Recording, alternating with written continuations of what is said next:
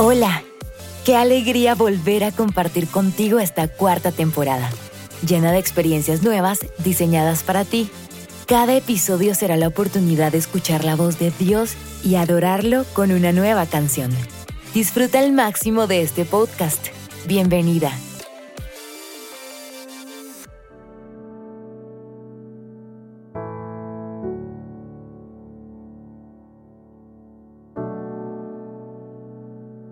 Hola, bienvenidas a un nuevo episodio. Continuamos con esta segunda parte de este salmo. Ahora, cada vez que lo repitas en tu mente, vas a entender lo que este significa y lo vas a poder experimentar a diario. Espero que esta semana hayas podido tener sueños reparadores, que hayas pedido ayuda en tu trabajo y que hayas podido descansar en los mejores pastos donde tu pastor te llevó. ¿Recuerdan que les dije que este salmo tiene unas palabras en futuro? Hoy estudiaremos las siguientes. Dice, Jehová es mi pastor, y nada me faltará. En lugares de delicados pastos me hará descansar, y junto a aguas de reposo me pastoreará. Hasta ahí vimos el episodio anterior. Pero ahora dice, confortará mi alma, me guiará por sendas de justicia por amor de su nombre. La siguiente palabra que vamos a estudiar, con solo escucharla, me produce bienestar. Confortar. Confortar es dar fuerza y energía a una persona que se ha cansado o debilitado mucho. ¿No les parece linda esta palabra? Dios quiere confortarte. Y mira cómo va. Primero te lleva a los delicados pastos y a las corrientes de agua para que descanses y luego te conforta, te da fuerza y vigor. Les pasa que llega el fin de semana, cuando por fin puedes dormir hasta tarde, pero te levantas y como que sigues cansada. ¿Será solo a mí la que me pasa? Entonces, no se trata solo de descansar. Dios nos conoce, conoce nuestro cuerpo y nuestra alma.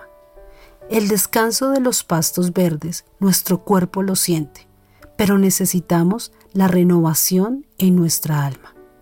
Por eso, no solo nos lleva a descansar, sino que nos conforta.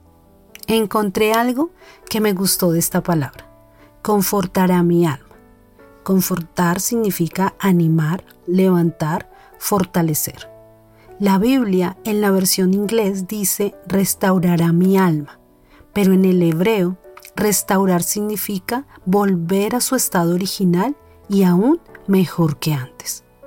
Así que no solo necesitamos descanso, nuestra alma necesita ser restaurada, necesita volver al estado original. Muchas veces nuestra alma es afectada. Vivimos situaciones que pueden desconcertarnos, cosas que no pensábamos que nos fueran a suceder a nosotras donde nuestra alma es quebrantada, nos pasa algo que nos marca y nos cuesta volver a confiar, nos cuesta volver a ser igual. Pero Dios es tan buen pastor que Él nos lleva a descansar y luego nos conforta, nos lleva a esa restauración.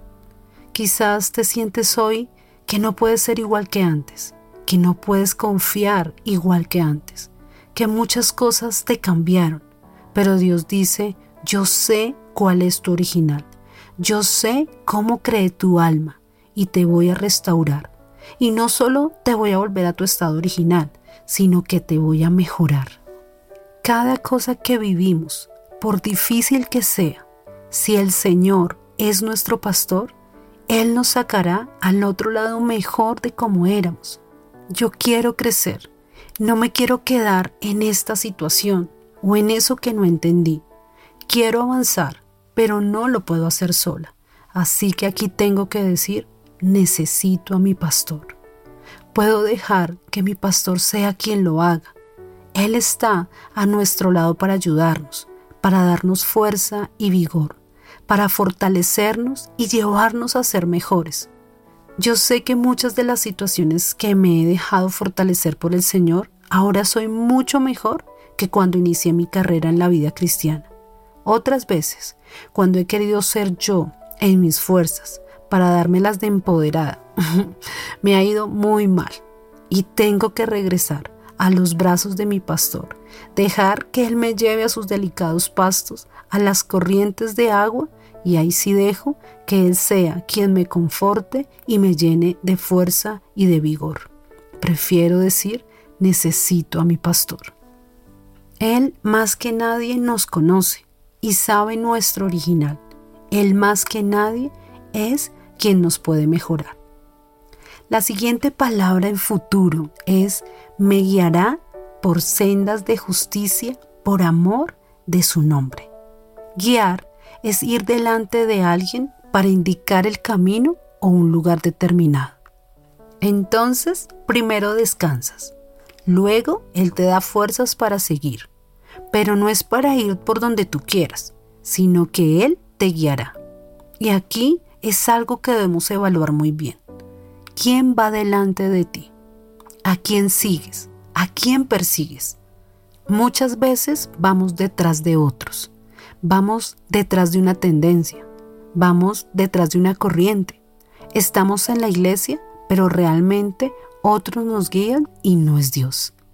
Si quieres que Él sea tu pastor, déjate guiar, deja que Él te muestre el camino. Te aseguro que el pastor conoce mejor el camino que las ovejas.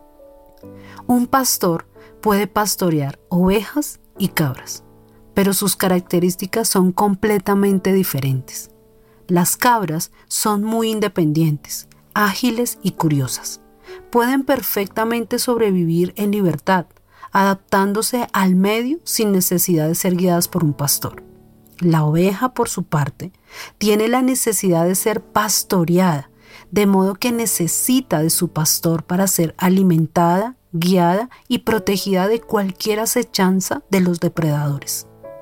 Entonces, o nos dejamos guiar como oveja, que tiene una necesidad premiante de ser guiada, o somos cabritas independientes que caminamos por donde queremos, que simplemente nos hemos adaptado a los golpes. Encontré algo que me parece súper. Dice, Él me guiará por sendas de justicia.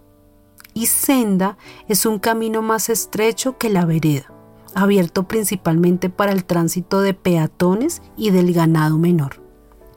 De casualidad, ¿no se viene a tu mente un versículo cuando escuchamos la palabra estrecho? Yo creo que sí. Entrad por la puerta estrecha, porque ancha es la puerta y espacioso el camino que lleva a la perdición y muchos son los que entran por ella. Pero estrecha es la puerta y angosto el camino que lleva a la vida, y pocos son los que lo hallan. Esto está en Mateo 7, 13 y 14. ¿No les parece que no es casualidad que Él nos lleve por una senda? ¿Que por donde el pastor guía las ovejas es por sendas estrechas? Él va adelante, Él sabe el camino, Él sabe los pasos, conoce las condiciones del camino, si hay abismos, si hay piedras, si es difícil de pasar. Él pasa primero y luego guía las ovejas desde adelante para que ellas no se tropiecen, para que no se salgan del camino y para que no se hagan daño. Encontré algo de Joyce Meyer que dice, el camino angosto de vivir para Dios y no ajustarse a las maneras del mundo a menudo es solitario pero la compensación de ganar intimidad real con Cristo vale la pena más que cualquier cosa que puedas obtener del mundo. Tu pastor te quiere llevar por la senda correcta, pero tal vez esta senda es más estrecha que los otros caminos, pero te aseguro que es el mejor camino. Cuando habla de que es una senda de justicia, es que ese camino es de equidad eso significa justicia, integridad, juicio, rectitud, santidad, santificación y verdad. Y luego dice, por amor de su nombre. Nos guiará por sendas de justicia, por amor de su nombre. Y quiero compartirte textualmente algo que encontré y describe fielmente lo que esto significa. Por amor de su nombre, es que Él asume un compromiso con Él mismo de que nos guiará. Es una garantía de que no fallará y que Él no se arrepentirá de la decisión tomada de ayudarnos todos los días. El confiar que Él estará al lado nuestro es garantía suficiente que tendremos una vida de éxito, aunque quizás fallemos y nos equivoquemos en el camino. Así que deja que el pastor te guíe. Tú no sabes el mañana, pero nuestro buen pastor sí. Tú no conoces los imprevistos del día a día, nuestro pastor sí, y a él nada lo toma por sorpresa. Ahora, cuando permito descansar en él, cuando permito que Él me conforte, cuando permito que Él me guíe, entonces ciertamente el bien y la misericordia me seguirán todos los días de mi vida. Perdón si sientes que voy en desorden en el estudio, pero lo estoy escribiendo como creo que Dios quiere que lo veamos. El próximo episodio hablaré de los aunque. Muchas veces pasamos situaciones y Dios tiene un aunque y ese será el próximo episodio. Pero quiero cerrar con esto. Ciertamente, el bien y la misericordia me seguirán todos los días de mi vida. Cuando el Señor es nuestro pastor, el bien y la misericordia nos seguirán. D.L. Moody, un destacado evangelista del siglo XIX, fue abordado en su oficina una vez por una mujer que necesitaba consejería. Ella alegaba que dos hombres la estaban siguiendo. Cada vez que ella se subía al tranvía de la ciudad, ellos se subían detrás de ella. Cuando ella se bajaba, ellos se bajaban. Con un tic nervioso en su cuello, insistía que incluso había sido seguida hasta esa oficina por esos dos hombres. Moody podía detectar fácilmente que esta preciosa mujer estaba sufriendo de algún tipo de delirio mental.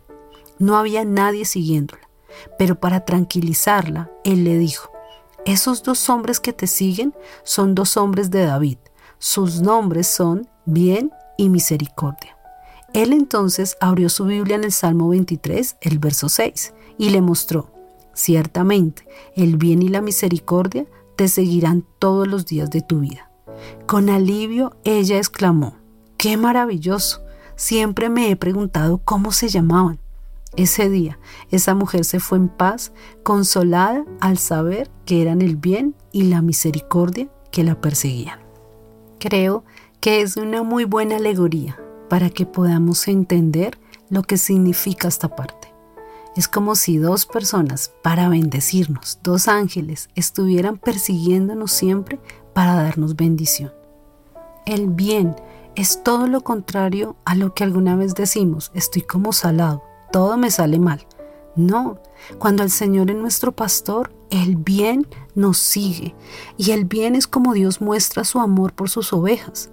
Él es bueno, su carácter es ser bueno y tener buenas acciones por nosotros.